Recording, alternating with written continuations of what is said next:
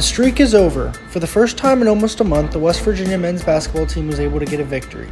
Hear all about that, as well as looking at Bob Huggins' legacy in the BlueGoldSports.com podcast. What's going on, everyone? Wesley Shoemaker, Aaron Parker back with you on the BlueGoldSports.com podcast. The winning ways are back in Morgantown. West Virginia wins a game which they controlled uh, from the start to the finish against Iowa State on Tuesday, breaking a seven game losing streak. And more importantly than anything, the Mountaineers were able to put a complete game together from start to finish. Obviously, big news started before the game the return of Taz Sherman, as well as a few lineup shakeups, which we will get into. But Taz and company did come out. The offense was phenomenal, shooting 50% from the floor in the win. And Aaron, how good does it feel to finally be talking about a win with this ball club? It was great. This team has been struggling. They've had a couple games where they deserved to win. They just couldn't get over the hump. So it felt like it was never going to happen again, really. So um, it feels good to, to be talking about the Mountaineers when, you know, the context is not like, why did they lose and stuff like that. This is a good game. Um, Iowa State's a good team, but they didn't show, they didn't show me a whole lot yesterday. That's a game that the Mountaineers absolutely had to win. Texas Tech was must win, but Texas Tech is really good. Iowa State didn't show me all that much. So um, glad the Mountaineers came out to play yesterday. Yeah, for me, I really enjoyed seeing an offense that didn't constantly struggle to find points. I think it got started early. You saw back to back three pointers on West Virginia's first two possessions. And then you kind of saw things snowball from there. Um, I really liked how West Virginia never seemed to be in a at a point in the game where they were worrying about losing. I feel like they were able to play fast. They were able to get in space. They were able to play their own game rather than having to react and played Iowa State's game. Yeah, I agree. They got out to to an early lead. That's what they haven't done that a whole lot lately. I know they took an eight point lead in the half in Waco against Baylor, but they really set the tone out early. Um, I like the lineup change um, with um, Hugs Young with Kobe Johnson and Pauly Paulicap. Pauly just gives you that energy. I know he hasn't been great all season. He struggled in Big 12 play, but everybody else has. So why not? He gets the the students into it. I think he played a good game, and the Mountaineers got a lot from Seth, Seth Wilson early. It was great to see him drive, take it to the hoop, um, and then that opens up his jumper, and his jumper looks good. So um, the way they start, I think, really dictated the game. Yeah, going to the lineup changes. Obviously, for those who don't know, Bob Huggins changed his lineup, and he's been talking about making changes. He's been talking about getting new guys in the game, and he finally did that uh, on Tuesday. You saw the starting five for the Mountaineers go Kobe Johnson, Taz Sherman, Sean McNeil, and then you had Jalen Bridges and Pauly Paulicap as your two forwards. I think Pauly was more effective than Kobe, but I wouldn't say Kobe was not effective. I think West Virginia has a true point guard in Kobe Johnson that they don't have in Kedrian Johnson or Malik Curry. I think Malik is more of a driver of the basketball, and I think Keedy is more of a score first rather than pass first. I think Kobe can really initiate, settle, and, and like get into offense and get into sets compared to the other point guards. And I do think Pauly provided something you didn't see. He played 16 minutes, one of two from the field um, finished only two points, but he was all over the place. He was doubling. He was going back and forth. He was getting up and down in transition. You saw your bigs running yesterday, um, and he just seemed to have an energy with him on the floor and to have that enthusiasm and to play hard and to go after loose balls. And I think for a team that's been searching for so much for so much effort and for over the last two games you've gotten that effort it was good to see that effort finally get rewarded with a victory yeah, absolutely, it was. I like the way Paulicap played. Uh, I think there was one play where uh, towards the end of, well, middle of the second half or something like that, uh, he got a blocker, he scored, and then he slapped the four, but then he, he gave up a layup. But outside of that, Paulicap played good. Um, Kobe Johnson, yeah, I like what I saw of him. You know, he hit a three and he only took two shots. I still need to see more of him about your point of being a true point guard. I think he could be. Um, he just hasn't got all the minutes to where he showed us his point guard capabilities. But like you said, you know, Malik gets downhill. He's not really, you know, all that much of a passer, and Keedy's kind of score first on some days. But it was good to see that. And um, guys like Keedy, I know Keedy, he went full out, um, diving for a ball on the floor. Just haven't seen much of that from the Mountaineers this year. And I know Huggins has not been happy with that. So it's good to see them um, get on the floor and dive for loose balls. Yeah, I think after the game, Huggins kind of talked about how he's been looking for guys to instead of reach for the ball, dive for the ball, and he said he was very happy and very it was it was good to see his guys go after the ball. I think another thing that you can kind of, if you just want to look at stats, is the way West Virginia shot the ball and then the way West Virginia defended. Since conference play uh, in Big 12 play, the Mountaineers had only been shooting 38%, just above from the field. They shot an even 50%, went 22 at 44 from the field, 10 of 20 from beyond the arc. That's exactly what you want. Like, you, if you can find that 40 to 50% uh, range from the field in most of your games, you're going to give yourself a chance to win. And also, West Virginia had been allowing its opponents to shoot 43% from the field, and they only allowed Iowa State to shoot just under 38% from the field. So, if you're looking at averages, if you're looking at numbers, West Virginia wins that battle, and I think that's a reason why. It's because they were finally able they were able to figure out their offense, and on de- and on defense, they were. I wouldn't say Iowa State shot the ball badly. I'd just say West Virginia forced them into a lot of tough shots. I think they forced them into shooting shots at the end of the shot clock. They forced them into three pointers, but not close three pointers. They were three, four steps beyond the arc. And I think we can, when you do that, you're going to have to live with it. Like if you can force a team to take a shot with less than five seconds on the shot clock, or if you force a team to take a tough three pointer and they beat you, all right, we can live with that.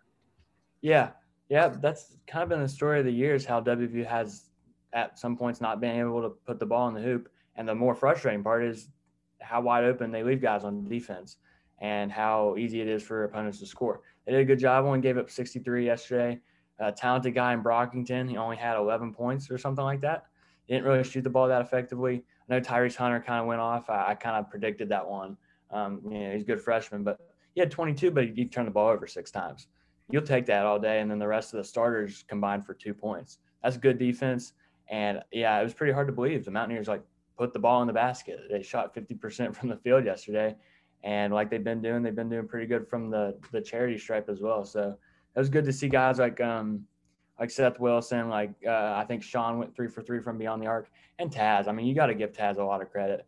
Um, Taz is coming off a concussion and immediately goes out there and, and scores what? What he score? 16 three or five beyond the arc. That's a good game, and he he just came off injury, so um, he deserves a lot of credit.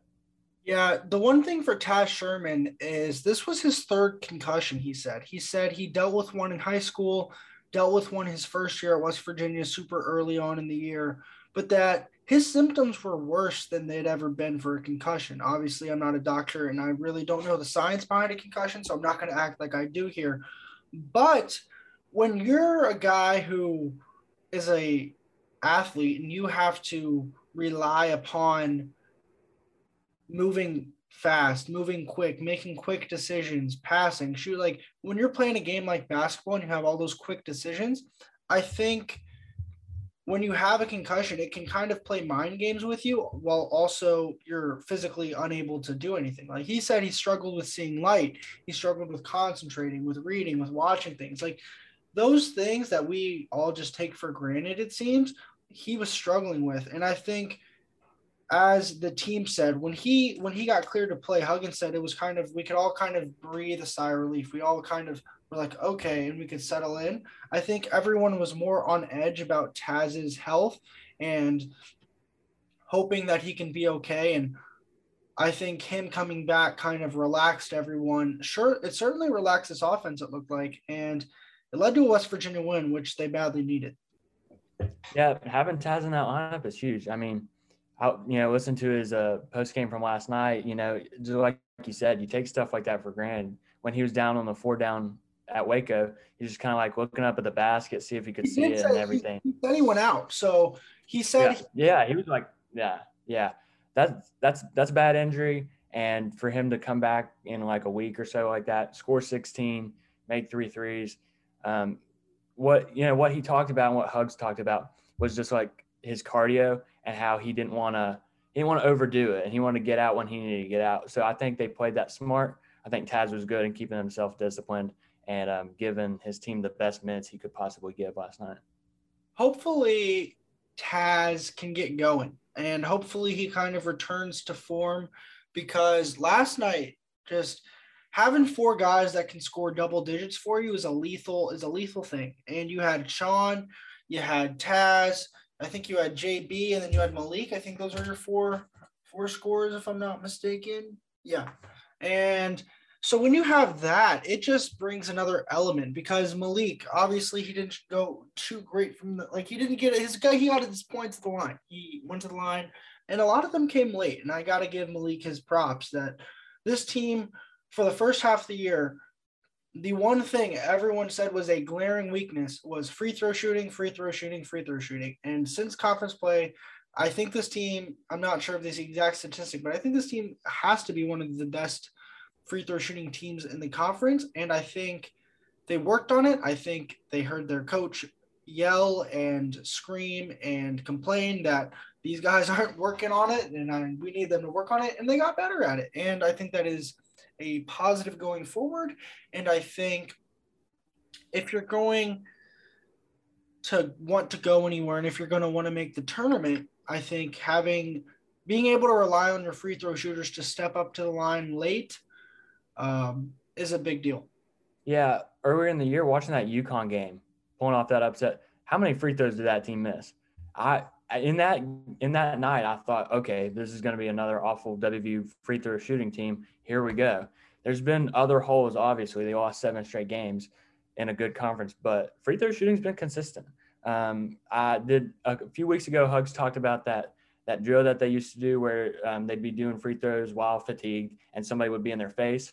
I think that's been um, that's been paying off for them, especially guys like Malik and, and JB. JB's really worked at it. Um, talking about Malik getting to the line yesterday, a lot of his points did come from the line, and I thought he got to the line very good down the stretch. Um, he would like he would drive and he'd always find a body of an Iowa State defender, and I don't think Iowa State did a very good job of, you know, like last two three minutes when they need a stop and then they need a, a quick score, they would um they'd foul Malik pretty early in the shot clock and then go down and hoist up a bad shot. So I don't think Iowa State played that one out very well, but Malik did a good job of getting them off balance. So credit to Malik.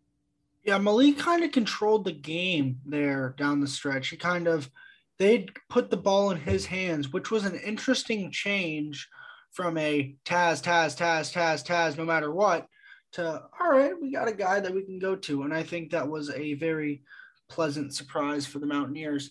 One thing I want to get to is Seth Wilson. Obviously, you kind of touched on him a little bit, but Huggins has said, let's go, let's go make some changes. Let's get these freshmen in the game. He said Seth Wilson can shoot, Jamel King can shoot, Kobe Johnson can shoot. Kobe Johnson, three on the opening possession on the I think opening or second possession. I can't remember if it was him or JB first. Um, Seth Wilson comes in the game. He goes on a 7 0 run by himself. He's at the three point line and he drives straight to the basket, left hand layup. I'm like, all right. And then he comes down, next possession, three. Next possession comes down, little mid range. Shea forces an Iowa State timeout. That was seven big points he got you. He kind of separate. He, he gave you that separation that you were looking for, gave you momentum, put the crowd on their feet. And I think they were they've been searching for that all year and it was so good to finally see someone step up that was not our normal three of Sean, Taz, and JB. Yeah, it was so good to see. And I love the confidence because I've heard good things about Seth. Taz talked him up a lot. Um, other guys have talked him up. Hugs has, uh, you know, a lot of times. I, I above anything loved his, his his first bucket was his layup. He went in strong he's got he's got strong shoulders, but I know he's not very tall. He went in with force and he got himself at the right angle. He didn't just throw up a layup and it happened to go down. He got himself in, in perfect position and just I don't know. We WVU hasn't done that a whole lot. You know, guards you know take it to the hoop outside of Malik Curry and he kind of goes with the left, but you know it was good to see that. And then the three pointer that just opens up his outside game. He's got a good a good shot And the the two pointers, what surprised me, I was like, you know, it was right inside the the three point line. Only guy that usually shoots that is Sean McNeil. So once I saw that that one go down, I was like, okay, he's got it tonight. And those seven points were huge. Um, that that put Iowa State in a big hole early. It's hard for them to get out of it. Eh, yeah, I think that's the biggest thing with this team and with with this win is the way they were able to control Iowa State. So many times they have this team has been down early. They've fought, they've clawed back. All right, they've gotten within two, three, four, five points. And then as soon as they do that, here comes a 14 0 run. Here comes a 10 to 3 run. Here comes another eight point lead. And at that point, once you overcome one eight point lead, it's hard to keep overcoming eight point leads over and over again. So it was really good to see them kind of lead the whole game. They never trailed, which was a sight to see. Also, this offense almost put up 80 points. It's the most points they've put up since the beginning of conference play.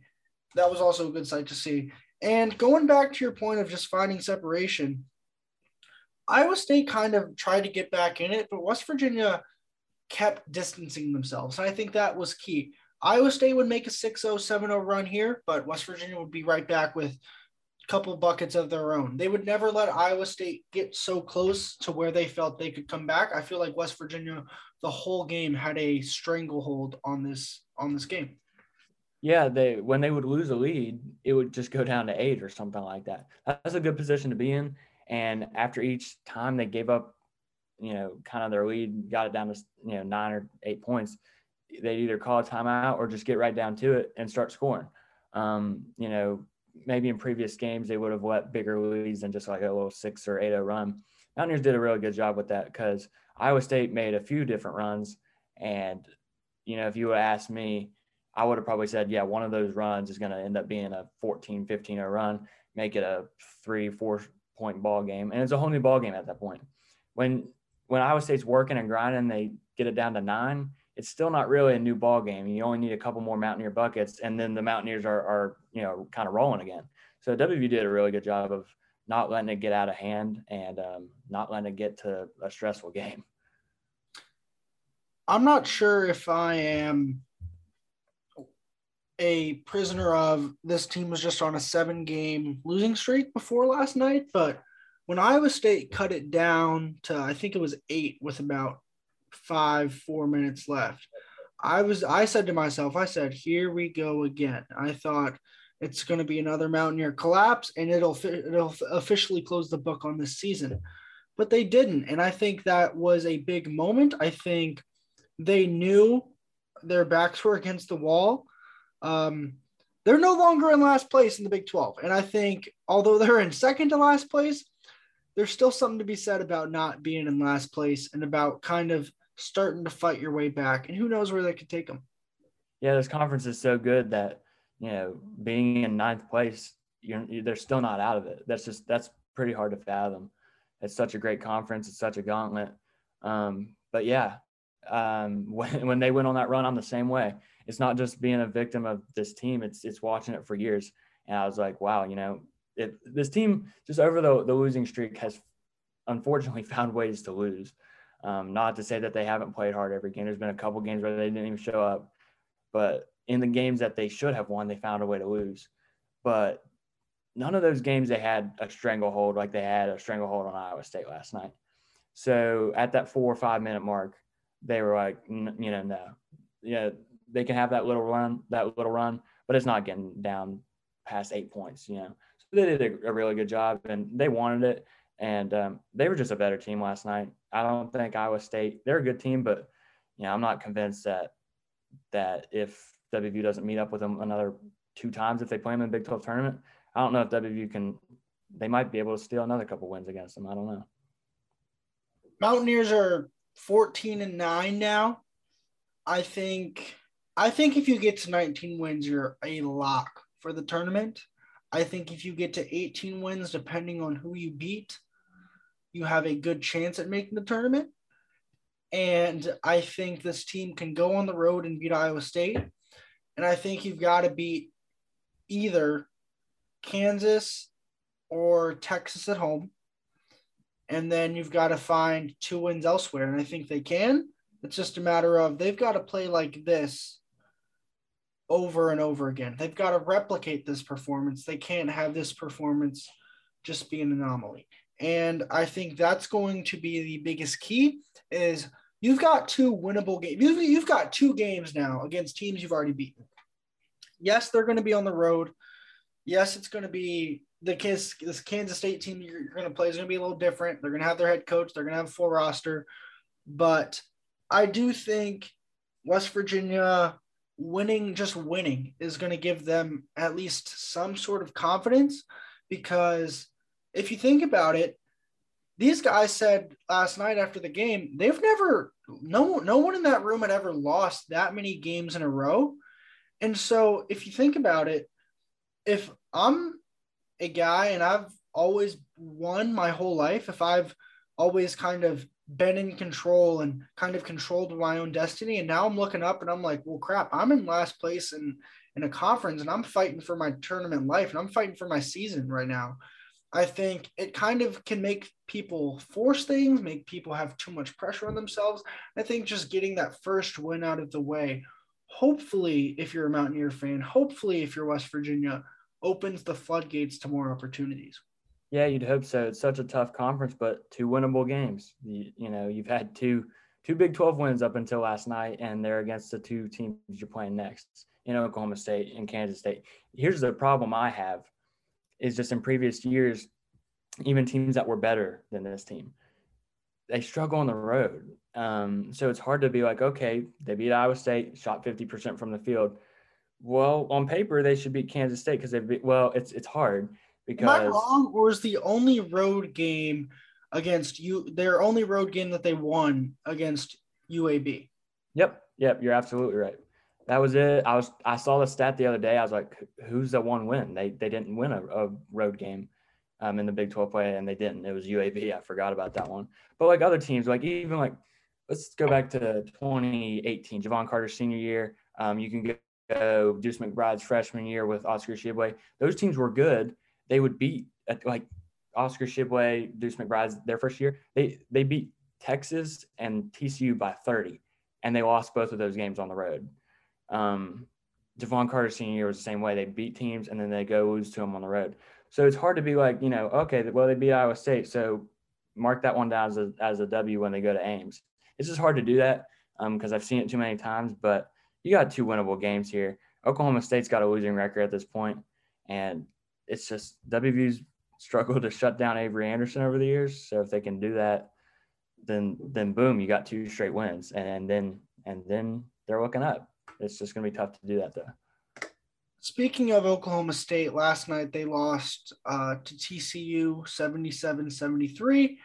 Oklahoma State is now 11 and 12, 4 and 7 in conference play, I believe. Yep. And they, so they said just just above, just a half game above West Virginia in the conference standings. Obviously, we'll touch on this again, but Oklahoma doesn't have a postseason to play for. So they're just playing for pride, school pride themselves at this point, which can be dangerous, but it can also be a good thing if you get catch them late in the season and they're like, well, we're not going anywhere. So what's the point to play hard? Um, I think West Virginia, if they steal one of their next two, I think that puts them in a really good spot. If you, I, I'm obviously we're way down the road here with this, but say West Virginia wins the next two and they come home and they get Kansas at home on a Saturday night, they win that game. That'd be four straight wins, two on the road, and then you beat Kansas at your place. I mean, I think at that point, you're in the tournament. And I think at that point, there'd be a lot of hype and a lot of, okay, like let's look at this team as a contender instead of a pretender, at least in the Big 12 conference tournament. Yeah, I don't know how the next two games are going to play, but I'll tell you what, it's been the first time in a while I've been confident about it.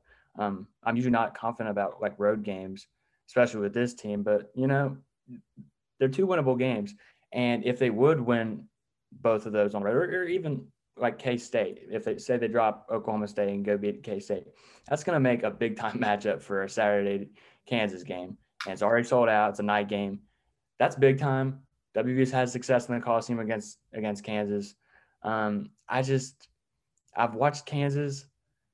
they're really, really good. I mean, they beat Iowa State by double digits on the road without Agbaji. I, I can't hardly get over that. So let's just say WVU steals one or two on the road, and then they come back, play Kansas, play a great game, but then they lose a heartbreaker. You know, that's going to be a character tester because because I can I can foresee that happening. And then you have to go play Iowa State and TCU on the road.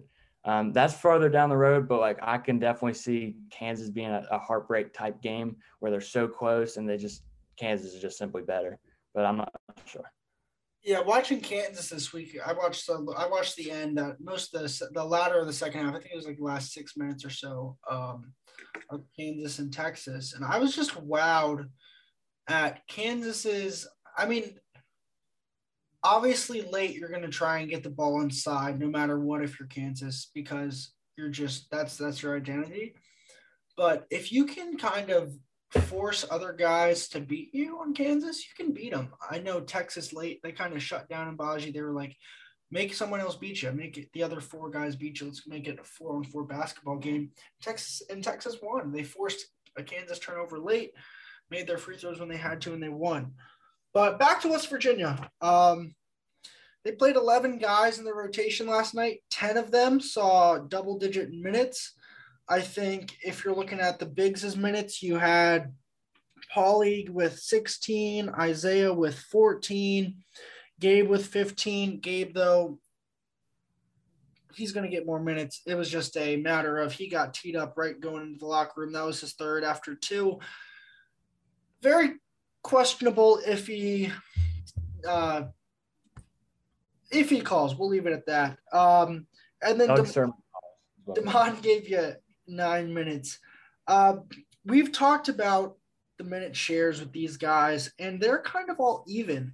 But Isaiah was benched. I think that's something. Isaiah was the only Mountaineer not to uh, make a field goal if you attempted one. Gabe didn't attempt one, so we're not counting him on that list. Isaiah went over 2 from the field. They just need to get a little more production. Obviously, yes, they won. Obviously, they out rebounded Iowa State, but I think that was more of a group effort as well. Taz was your leading rebounder, which is questionable, especially with a guy coming off a concussion. I'm not sure if you want him banging around with some seven foot guys, but either way, I do want to applaud the bigs because they've been they've been criticized. They've been criticized by us. They've been criticized by everyone for their lack of aggressiveness, their lack of just their lack of being like being a presence inside there. And I think last night you saw a mix of guys who were able to bring that physicality to to the glass and to the inside uh, for West Virginia, whether it was on the offense or defensive end.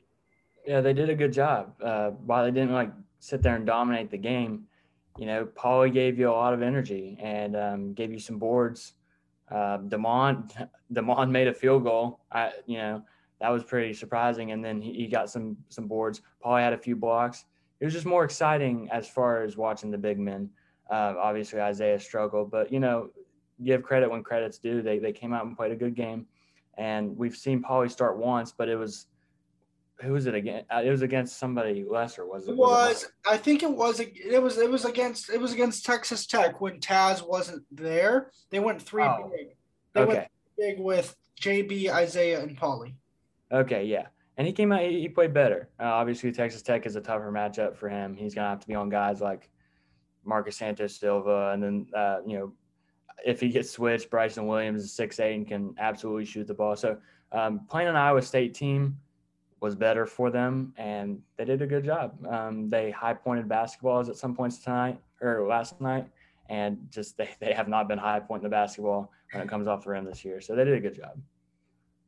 One thing I want to make known, and I want to get your thoughts on this too, Aaron, is I don't want people to feel like this win shouldn't be and shouldn't feel like a big win because it is a big win.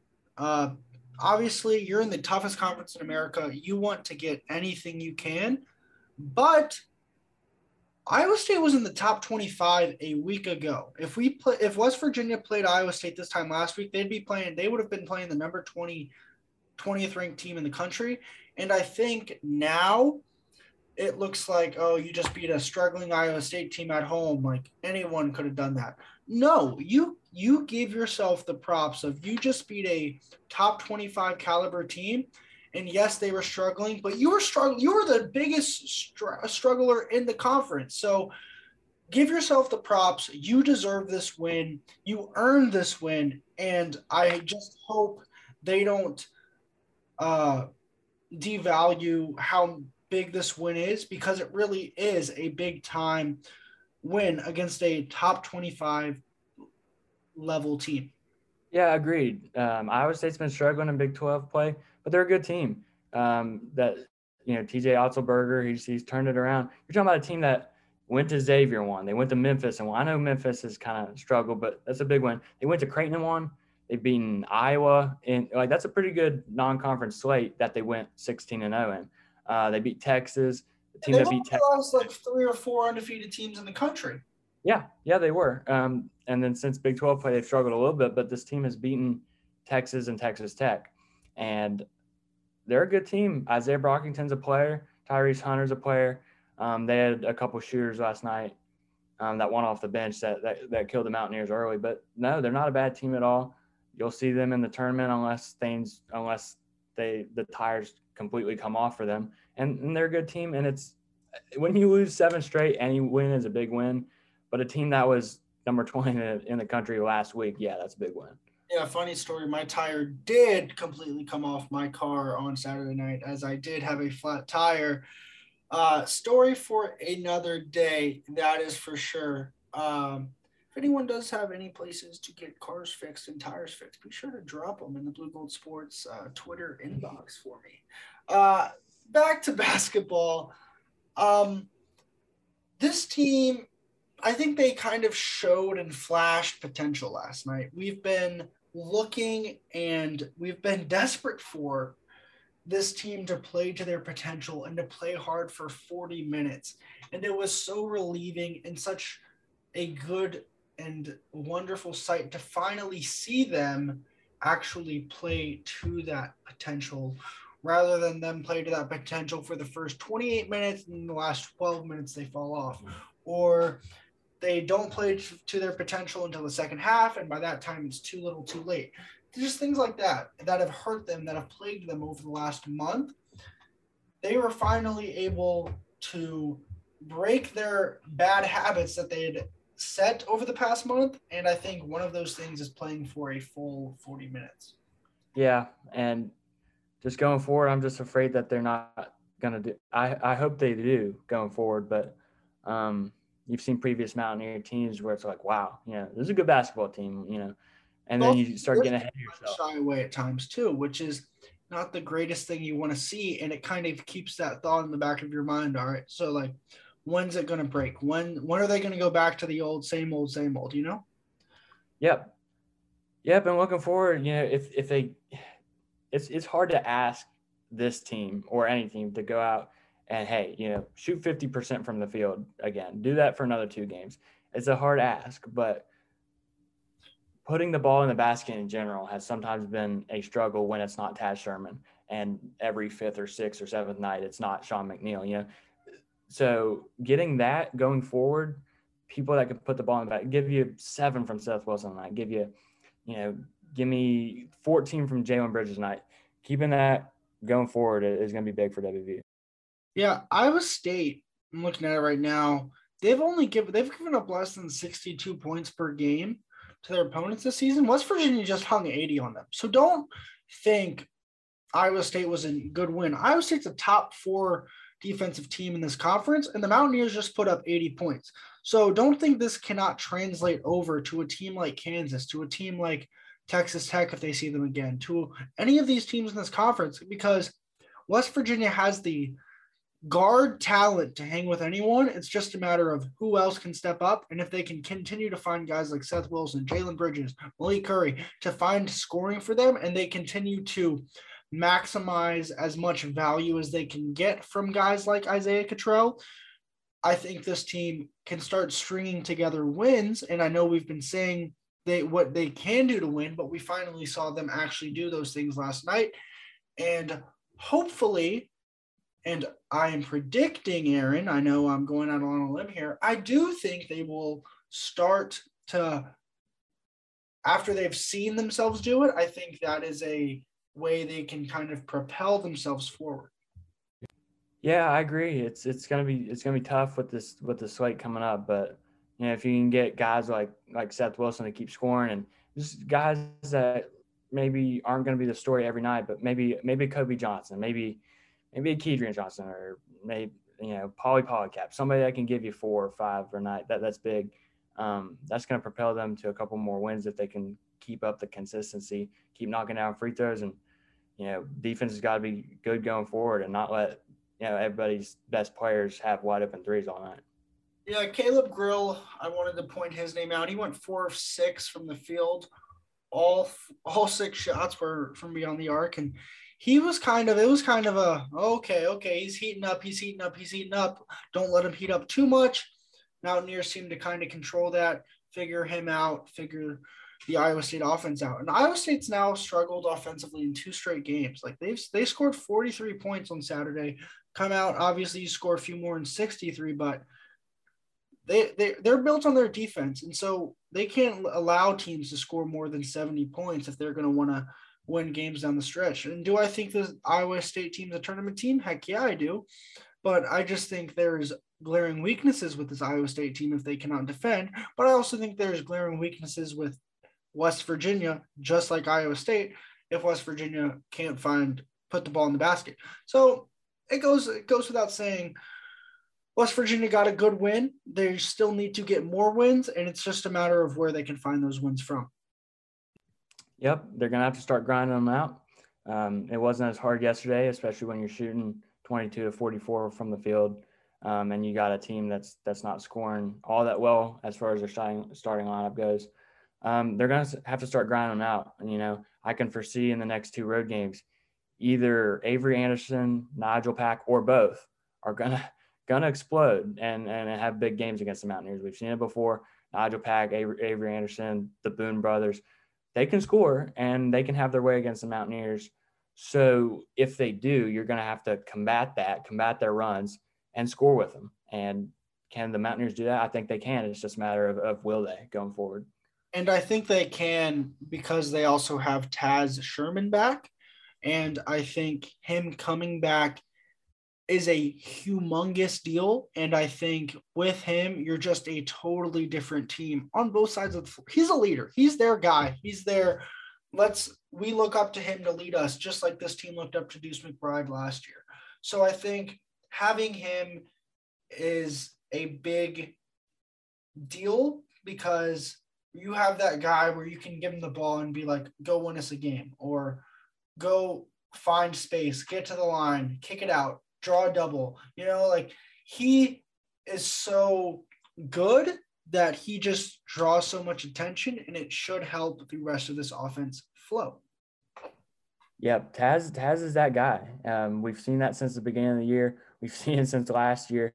I remember seeing it in spurts that first year he was here. He didn't get a whole lot of time they went down at Baylor and they were getting killed, and Taz just took over the game.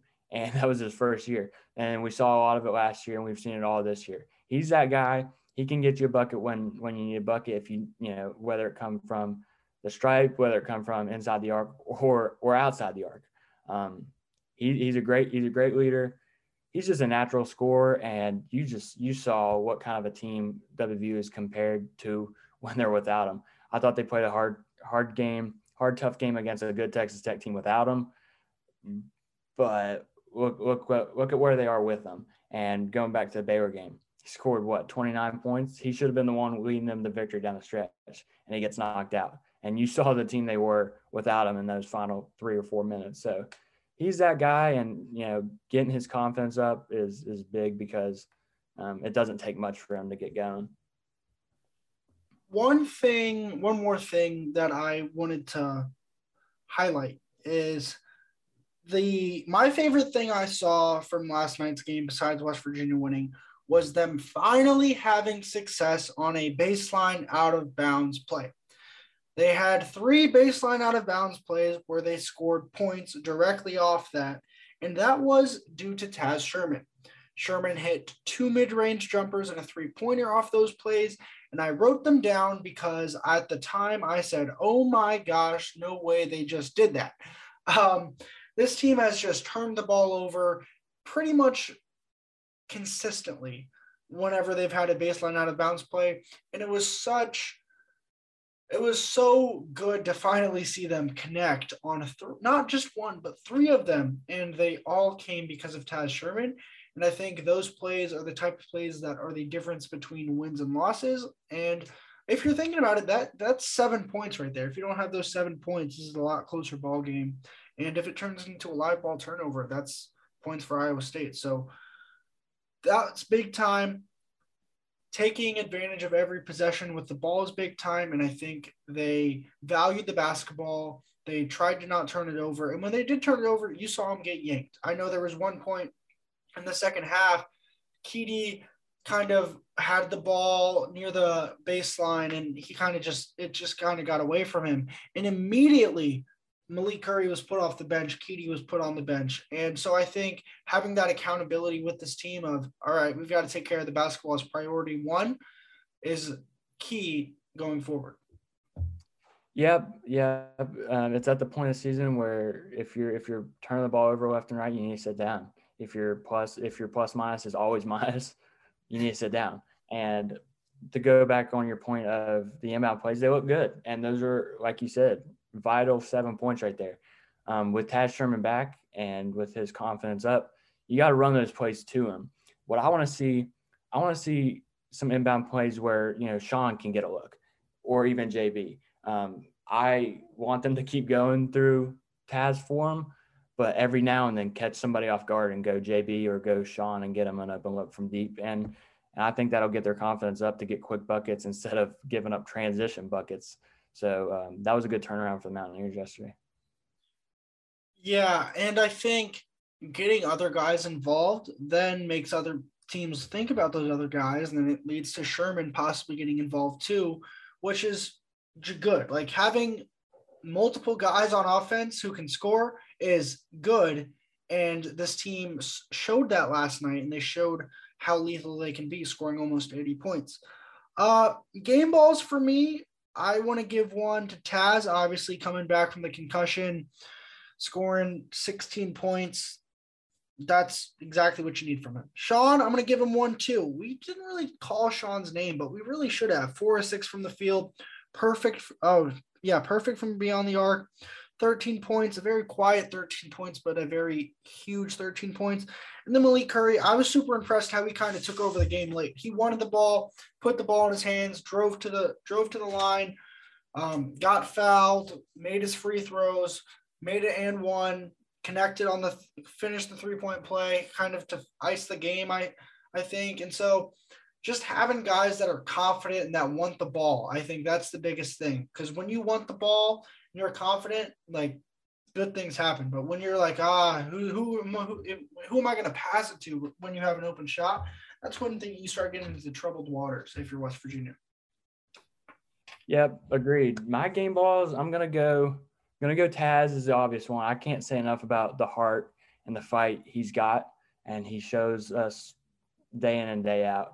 Um, the injury, the COVID, COVID um, situation he gave the Mountaineers so much yesterday, um, a, a, real shot in the arm. But then I'm going to give the other one to Seth Wilson. Uh, I just, I couldn't really, I, I, I could see him or Kobe Johnson getting a three or, or something like that, but I did not see that little 7-0 run of himself happening. Um, him getting to the bucket, showing us he can make a three, showing us he can make a, a long shot from inside the three point line. Um, it just it showed me a lot, and hopefully that he can get that going towards the end of the season, I think he could he could be he could be a real player for the Mountaineers going forward into his sophomore year. So I'll give him the second game ball. One more thing for me, um, kind of more on a fun note. There was a special guest in attendance uh, on Tuesday. Obviously, if you haven't heard, Roy Williams, former uh, head basketball coach at the University of North Carolina, inducted into the Naismith Basketball Hall of Fame, one of the greatest coaches ever. He was there. He had never been to a game at the Coliseum. Uh, Huggins told of a story how when he was coaching a, a basketball camp, him and Roy were together, and Williams came up to Huggins, and he was he seemed a little worried at first, and Huggins said, oh, "Don't worry, the guys you recruit I can't get, and the guys I recruit you don't want," which I thought was a funny story, and I think that is kind of indicative of who Bob Huggins is. He's different. He's not the normal blue blood Bill Self, Mike Krzyzewski, Roy Williams. He's going to go after all the five stars. He's going to go get his guys who fit him, who fit his personality. And I just thought it was cool seeing a coach of that magnitude, a coach who has that much respect for Bob Huggins, and, and a coach who everyone has respect for. Uh, come to the Coliseum. He, he kind of hyped up the student section before the game. It looked like uh, it was all on the, on the other side of the court for me, uh, from where my seat was and from where I was seated uh, for media. But he he just seemed to enjoy the environment and kind of enjoy the moment. And I thought it was a cool sight to see. Yeah, he did. I'm glad he came. I remember a year or two ago, I saw something where he said, um, you know, one place that he hasn't got the coach at that he would like to. And he said the WVU Coliseum. I was like, wow, you know, a guy that's coaching all these games against, you know, Carolina Duke and how many he won 300 plus games with Kansas. So he played at Allen Field or he coached at Allen Fieldhouse and he wanted to come to Morgantown. Um, I love the story about Hugs and, and, the recruits and all that. He's a great coach and it was great to see him. As far as me, when I sat down last night, I was sitting, you know, up top, but I got a pretty good eye. I was like, you know, is that Roy Williams? Like, why would Roy Williams be here? He texted me there. Is that Roy Williams on the court? Yeah. I was taking photos and I was like, yeah, that's Roy Williams on the court. Yeah, I was up top, but and I, he wasn't even in my direction, but I, I, saw I saw his um his hair. I was like, that kind of that kind of looks like Roy Williams. And once I saw him cutting up with uh, with hugs and laughing and hugging him, I'm like, yeah, no, that's him. Uh, it was good to see him get the the students hyped up, and it was really good to see him take off that little sweater vest and put on a WVU sweatshirt. I thought that was really cool. Yeah, he's just a class act, and I think you have people who are just role models and they are ambassadors for the game of basketball and they're ambassadors for college basketball.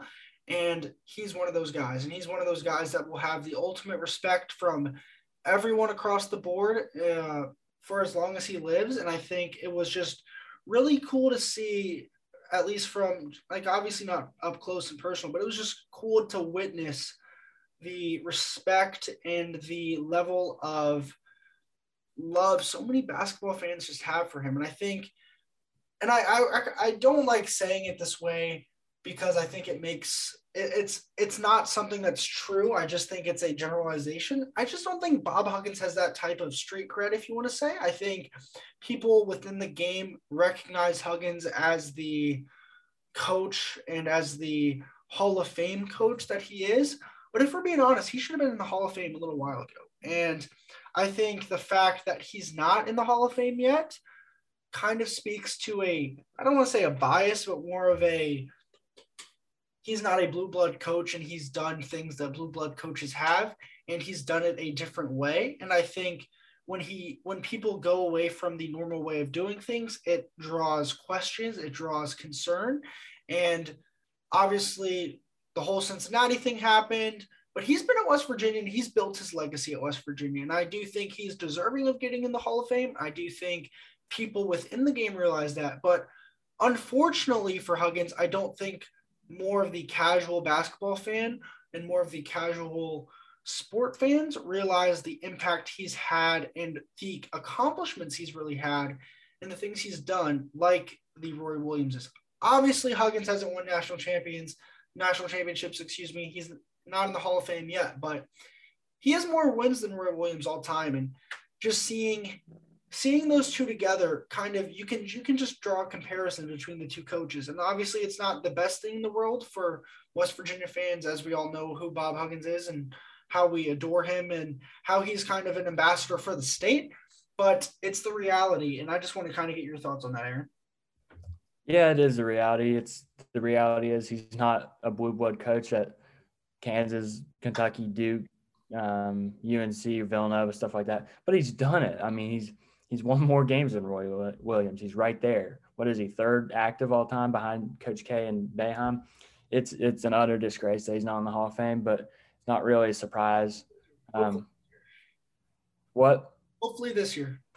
Yeah, yeah, you can hope. I just hope that they get it right before, you know, time's up to where Hugs. I want Hugs to enjoy it. Um, I think who was I think it was Youngstown State's head coach. He used to be president of basketball ops up here. He says like, you know, guys, build the statue already. Like, don't wait. Build the statue now so Hugs can enjoy it now. I think it's the same thing with the Hall of Fame. He's done. He's won over 900 games. And if their if their argument is is the the no national championships, I don't buy it because you know I think it's somewhat of a West Virginia treatment. He's not a blue blood coach. He's done it with Cincinnati and West Virginia. He's done it differently. He's done the treadmill thing. He's done um, you know getting guys that press 94 feet at AAU tournaments at eight in the morning. He's done it a different way, different style, but he should be in. He should be in now. He should have been in five years ago. So those are my thoughts what Bob Huggins means to not only the state of West Virginia, but where would this basketball program be if it he did not come here in the mid early 2000s? Like it would be it would be bad. It would it, be bad. It's crazy to see the impact one person has and I think whenever he does decide to retire, whenever he does say call it quits, I think the amount of love and the amount of support and the amount of recognition he will get, not only from the university, but from just people in general, will be a really cool thing to see. I think you'll see, I mean, if I just, I'm just going off of what other schools has done. I wouldn't be surprised if they name that court on the Coliseum the Bob Huggins court. Like, one, mm-hmm. that's number one. Like, Carolina did with Roy Williams. That's the Roy Williams court in Carolina. I think it's the Coach K court in Duke. Like yeah, yep. so many schools have done that. I wouldn't be surprised if they do that here. He's going to get a statue. Um, he's going to get. They're going to they're going to roll out the red carpet for him and then some. And I just think, just thinking about it now, obviously I don't want him to retire. I don't think anyone around this program and this school wants him to retire, but he's going to get his and he's going to get what he deserves and i think he deserves a lot more than the recognition he gets now. Yeah and he he wants to win. He i love him because he loves the state so much and he wants to win so bad for the state and for these people. I mean you've heard him say if we were to ever if the mountaineers were to ever win a national championship he would just get them all on a bus and take it to every town. And it's like well let's meet at the the hot dog stand in this town and just have everybody that wants to come touch the trophy take a picture with it, they can do that. And you just don't hear that from other coaches. Uh, he really knows what it means to be a West Virginian, and he uh, because he's been he's been here. He played for the Mountaineers.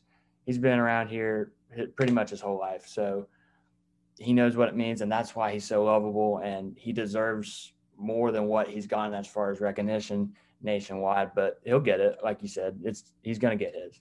He recognizes how hard the people in the state of West Virginia work he realizes the mentality so many West Virginians have, and he realizes that so many people look up at West Virginia University and at the sports at West Virginia University like a religion, and he realizes that the people in the state think of West Virginia football, West Virginia basketball, and other sports too within in the school as something that is bigger and that represents all of them in the state and he tries to embody that in every single thing he does. And I also think he tries to embody that with the players he's he recruits. And I think going back to that Roy Williams story, that's one of the things that is the biggest thing is that he recognizes that there is a fan base. There is a fan base that is desperate for winning. There is a fan base that will give this team support, and there is a fan base that will give this team the love no matter what. You saw on these over the last seven games, like fans were still showing up. Fans were still showing out to the Coliseum. They were still being loud. They were still behind this team because they love this team. And so many people in the state love this team. And I think Bob Huggins represents it all. And it's it's crazy to think about how good of a coach he is and how even just a better like person he is and the way he embodies everyone in the state of West Virginia is something that is just remarkable to me. Yep, he he gets the he tries to embody the work ethic of himself and and the west the rest of West Virginia in his players, and he recruits those type of guys. Just I can't get over the the Jevon Carter story. He eight in the morning, he just got his tall coffee, and he sees a guy pressing 94 feet. His team's not pressing. Jevon's the only one pressing. And I just thought it was hilarious. He he called one of his guys. He's like, "We got to sign this guy," And I think it was Larry Harrison. He's like, well, can he shoot? Can he do anything else? And Hugs was like, I don't know. He can defend, and he tries to. care. He cares that care. he works He hard, he, he he shows up, and he plays hard. He tries to defend. So those are the type of guys he wants, and you just don't see that kind of that kind of association with players to a blue bloods or to a not a blue blood but a blue collar state like what Hugs has done with West Virginia. It's it's just so unique. if we're being honest too, and this might you you could you could disagree if you want. I think when there is fourteen thousand inside that coliseum, sure they'll get hyped for a three pointer, sure they'll get hyped for a dunk. But when they see those guys running up and down the floor, diving for loose balls, doing all of the dirty work, working hard, playing their butts off, that's why they love Gabe. Like they love Gabe because he plays so freaking hard and he he is who they are. Like he Yep. is who this state is. He is who the people who he plays for are. And I think that's what this fan base loves. I, like obviously they love winning, but when you kind of hear the groans when you see a loose ball and you see other teams get it and you see West Virginia kind of just their players kind of just watch it, but you th- these fans stand up and cheer when they see guys playing hard and they let you know like they will let you know when they appreciate you. And i just think that's what huggins looks for is guys who will just put in the effort. And i think if they put in the effort he's all right with losing because he wants guys that will work hard no matter what. Yeah, um, yeah. When like Kedrian Johnson dove for a loose ball yesterday, I don't even think the Mountaineers scored off of it, but there's a standing ovation, and they're two and six in league play heading to the Texas Tech game, and that place was darn near full. So you know, I know there's been some social media interaction and all, but I hope this team realizes that the state is behind them, this fan base is behind them. Like how many other D1 Power Five programs would be two and six in conference play, and you still get 14K out there that are loud this this is a very unique university in the state. Um, WVU is is the pro team of the state, and I hope these players realize, even like fifth year seniors that have like just got here, I hope they realize that they do have a fan base behind them, even though they're three and seven in conference play. They still have that that fan support. yeah looking at attendance numbers real quick iowa state a tuesday night game after a seven game win streak 11191 that's pretty good Texas Tech on a six game win streak at home without your best player, almost uh, over 12,500. Um, then you look at it, Oklahoma, almost 11,000. Baylor, Baylor was a 5 p.m. game on a Tuesday. That's a tough. Yeah, that's tough. They got almost 13,000 people here. And I think that just goes to show how much this state appreciates this team, how much they appreciate their sports. And Bob Huggins just a he, he's that guy. He's the guy who can put it all together. If there was one person who represented the people of the state, the way this basketball team is, if there was one person that sh- represented hard work, dedication, showing up early, staying in late, getting the job done, it's Bob Huggins. He deserves to be in the Hall of Fame. That's my rant. Floor is yours. That, that, that's it. I've already said my piece on Hugs and how you know what I feel about it. He obviously deserves to be in. Um, I'm just so glad that I've gotten to grow. I've got to grow up and, and watch him. Um, you know, they haven't been, always been good. Like a couple years after the Final Four year, some they had some bad teams. They had some teams that did not embody the state of West Virginia. It looked like- that that 2019 Yeah. year, it was, it was a hard year. Well, I'm I'm talking before that. I'm talking Yeah, I, I know, I know what you're talking about. I'm just saying, even the the Terry Hendersons of the world, the the Jabarie Hinds of the world. I like not to rip on those guys, but you know they they shot the ball well, but the, it wasn't a West Virginia basketball team, and a lot of people had their doubts on Hugs. You know, is he going to pack it up and stuff? And he went out and, and created Press Virginia. I just not many people have gotten to um, grow up with a coach that good. Um, and yeah, he obviously deserves to be in the Hall of Fame, and it's just it's a tragedy that he's not in there already. But he'll get his, like you said, and that's my rant. I've said my piece as well. hopefully when he gets his people around the college basketball world realize the significance of what he's done and i think they will um you have anything else aaron or uh we good to go No, that's about it for me.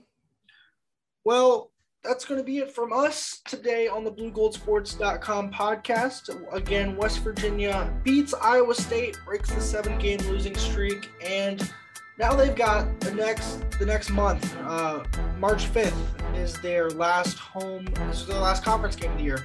So they have until then to kind of make waves, make noise, heading into Kansas City, and then heading hopefully into an NCAA tournament bid. Until then, until next time, uh, we will join you. I think probably we'll give you a preview for Oklahoma State. You think on Friday, and then uh, give you a post game reaction then. If you're still listening, we really do appreciate it. This is the BlueGoldSports.com podcast. I'm Wesley Shoemaker, joined by Aaron Parker, and thank you for listening.